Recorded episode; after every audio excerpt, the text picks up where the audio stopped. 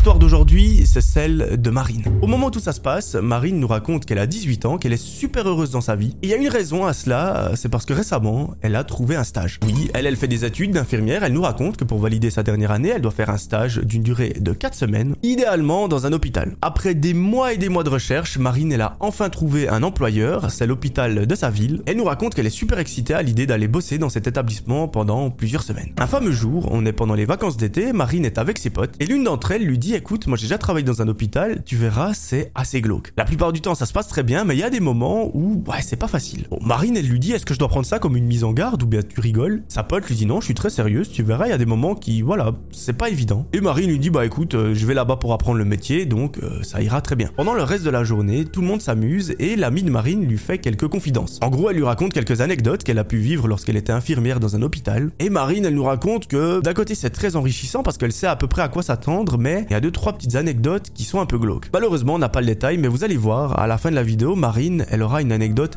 bien glauque à raconter. L'histoire reprend le premier jour où Marine se rend à l'hôpital pour travailler. Elle nous raconte que c'est un petit peu un rêve qui devient réalité parce qu'elle elle attendait ça depuis toute petite. Elle n'a pas voulu être vétérinaire ou encore princesse chez Disney avant d'être infirmière. Non, elle, c'est son rêve depuis toute petite. Elle nous raconte comment se passe le premier jour. En gros, il y a tout le personnel qui l'accueille, il y a son chef également. Celui-ci lui explique comment est organisé le service et quelle sera sa fonction au sein de celui-ci. Et elle nous dit qu'il est super sympa. Je suis désolé mes amis, j'ai le nez complètement bouché, ça doit être terrible à écouter, mais euh, je peux pas faire autrement. Pendant toute la journée, elle prend ses repères, elle est constamment entourée de collègues qui lui montrent un petit peu les diverses pièces, les endroits où elle peut aller, etc., etc. Et en rentrant le soir à la maison, elle est super, super, super heureuse. La journée s'est extrêmement bien passée, ses collègues sont en or, le travail est super intéressant et les patients ont l'air d'être à peu près gentils. Pendant plusieurs jours, Marine nous raconte que tout se passe très très bien. Il n'y a jamais eu d'incident, il n'y a jamais eu d'embrouille ou quoi que ce soit, et l'ambiance de travail est excellente. Un fameux jour, Marine se réveille, mais c'est pas le matin, c'est 15h. Et oui, aujourd'hui, elle a un horaire un petit peu particulier, elle est pas de la journée, mais de la nuit. Donc ses horaires, c'est à peu près 18h jusqu'à 6h du matin. Notre amie se prépare, elle prend un petit déjeuner entre guillemets, elle prend la voiture et elle se rend tout droit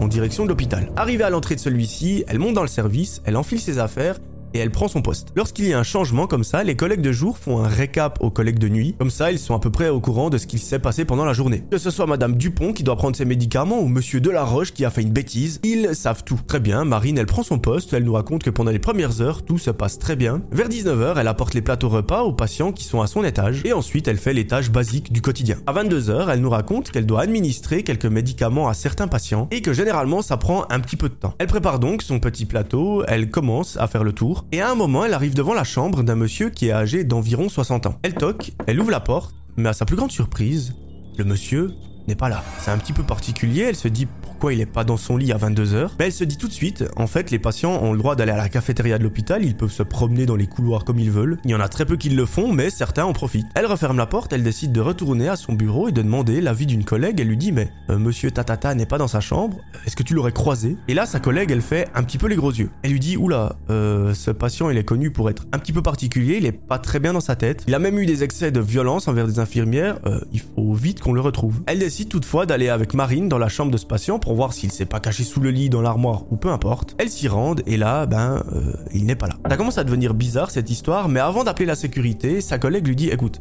on va aller voir à la cafétéria, on va faire un petit peu le tour du bâtiment pour voir s'il n'est pas quelque part. Et par contre, si on ne le trouve pas, euh, là on va appeler la sécurité parce qu'il faut faire très attention. Elles descendent au rez-de-chaussée où se trouve la cafétéria et malheureusement, il n'y a personne. Il y a uniquement les serveurs. Elle s'approche d'eux, elle leur demande écoutez, euh, est-ce que vous n'auriez pas vu un monsieur âgé? On le trouve pas. Ceux-ci disent non, euh, il me semble pas qu'on a vu quelqu'un qui était plus âgé que la normale ou du moins un patient de l'hôpital. Elles continuent leur recherche, mais malheureusement, ce mec est introuvable. Là, elles se disent quand même où est-ce que ce mec a pu aller? Et on sait qu'il a 60 ans, il peut pas forcément escalader n'importe quoi. Il a pas l'agilité d'une personne de 20 ans, donc il n'y a pas 36 000 endroits où il pourrait être. Là, elle commet une erreur, elle décide de s'en occuper elle-même et de ne pas appeler la sécurité. Et vous allez voir, euh, tout ça aurait pu leur coûter la vie. Si l'histoire vous plaît, faites comme Marine et abonnez-vous à ma chaîne YouTube. Il y en a qui vont me détester, mais je suis désolé, c'était plus fort que moi. Marine et sa collègue se disent, bon, il y a un endroit qu'on n'a pas fouillé, mais il y a aucune chance qu'il y soit le sous-sol. Lorsque la collègue dit ça, Marine la regarde avec des gros yeux et elle sait exactement ce que ça signifie. Dans le sous-sol, il y a la morgue, il y a les laboratoires, il y a toutes les choses glauques. Et là, elle se dit bon, euh, je suis censé faire un stage en infirmerie, je vais me retrouver à faire le détective dans la morgue. Mais bon, sa collègue, elle lui dit il y a aucune chance que ce mec soit là-dedans parce qu'il y a des portes, il y a des codes d'accès et seuls quelques employés ont accès à ce code. Bon, Marine, ça la rassure pas tellement, mais elle se dit écoute, si on est deux, pourquoi pas, on va aller visiter ce sous-sol, mais euh, c'est hors de question que j'y aille seul parce que c'est impossible. Les deux collègues euh, prennent leur courage à deux mains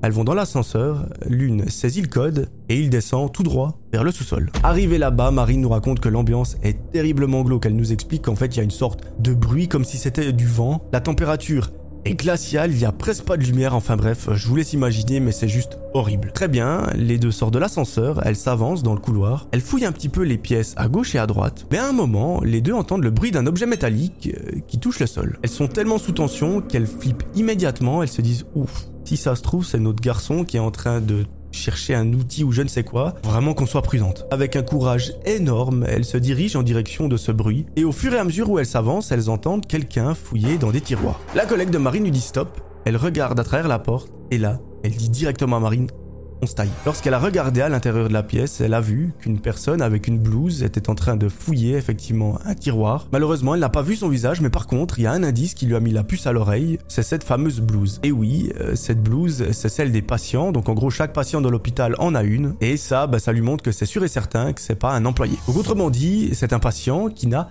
Rien à faire là. Malheureusement, sous la panique, elle dit à Marine écoute, il faut qu'on parte, mais elle le dit assez bruyamment. Et la personne qui est dans la pièce l'a entendu. Très vite, les deux femmes se mettent à courir dans le couloir qui est complètement sombre. Mais en regardant derrière elle, Marine se rend compte qu'un homme est en train de les suivre en courant et il semble tenir quelque chose de pointu dans la main. Heureusement, elles sont un petit peu plus jeunes que lui, elles courent plus rapidement, elles arrivent à se faufiler dans une pièce et à fermer la porte à clé. Elles sont maintenant en sécurité, la collègue prend sa radio, elle appelle la sécurité, mais malheureusement, Personne ne répond. Elles essayent plusieurs fois et c'est seulement au bout de 5 minutes qu'une personne répond. Et celle-ci dit écoutez, bougez pas, restez enfermés dans votre pièce, on envoie toute la sécurité de l'hôpital euh, au sous-sol. Mais même en étant en sécurité et en ayant cette information, les deux collègues sont en train de trembler de peur. L'environnement est tellement particulier, la situation est tellement chelou que ah, je comprends. C'est seulement au bout d'une heure qu'une personne vient toquer à leur porte. Celle-ci se présente, la collègue euh, le connaît, c'est une des personnes qui fait partie la sécurité. Elles peuvent donc sortir en toute sécurité et vous allez voir, la suite de l'histoire, elle est hyper, hyper glauque. Cette personne dit écoutez, on a bien mis la main sur la personne que vous recherchiez, donc la personne qui s'est évadée. Par contre, vous n'avez pas idée de où on l'a trouvée. Marine et sa collègue se regardent, elles lui disent bah je sais pas, dans le couloir ou j'en sais rien. Et là, le membre de la sécurité leur dit pas du tout, on l'a retrouvé couché dans un tiroir de la morgue. Il était vraiment couché comme s'il était décédé et euh, en fait on a juste dû fouiller tous les tiroirs pour le retrouver. Au moment où on a ouvert le tiroir dans lequel il se trouvait, il a tendu une sorte de seringue. Heureusement, un des collègues a à le maîtriser avant qu'il ne la plante. Vous n'imaginez pas à quel point Marine et sa collègue sont en train de bader, vraiment elles se disent mais ah, c'est une histoire juste d'horreur. C'est pour ça que je vous la raconte sur la chaîne d'ailleurs. Et franchement, qu'est-ce qui aurait pu nous arriver si le mec nous avait chopé nous, il nous aurait planté la seringue, on ne sait pas ce qu'il y a dedans, euh, c'est très dangereux. Bref, au bout de quelques minutes, tout le monde remonte à l'étage et Marine reprend son service comme si de rien n'était. Maintenant, il y a une question que toi et moi on se pose, comment est-ce que cette personne a pu accéder au sous-sol? Car oui, je vous rappelle, il y a des codes, il y a des sas de sécurité, comment est-ce que c'est possible? Eh bien, cette réponse, l'aura quelques semaines après. Effectivement, pour son dernier jour de travail, Marine se rend à l'hôpital et au moment de partir, elle dit à son chef de façon très informelle Est-ce que tu as eu des nouvelles d'ailleurs de ce vieux monsieur qui était dans la morgue? Comment est-ce que ça se fait qu'il était là-bas? Parce qu'il y a des codes, même moi je ne les connais pas, donc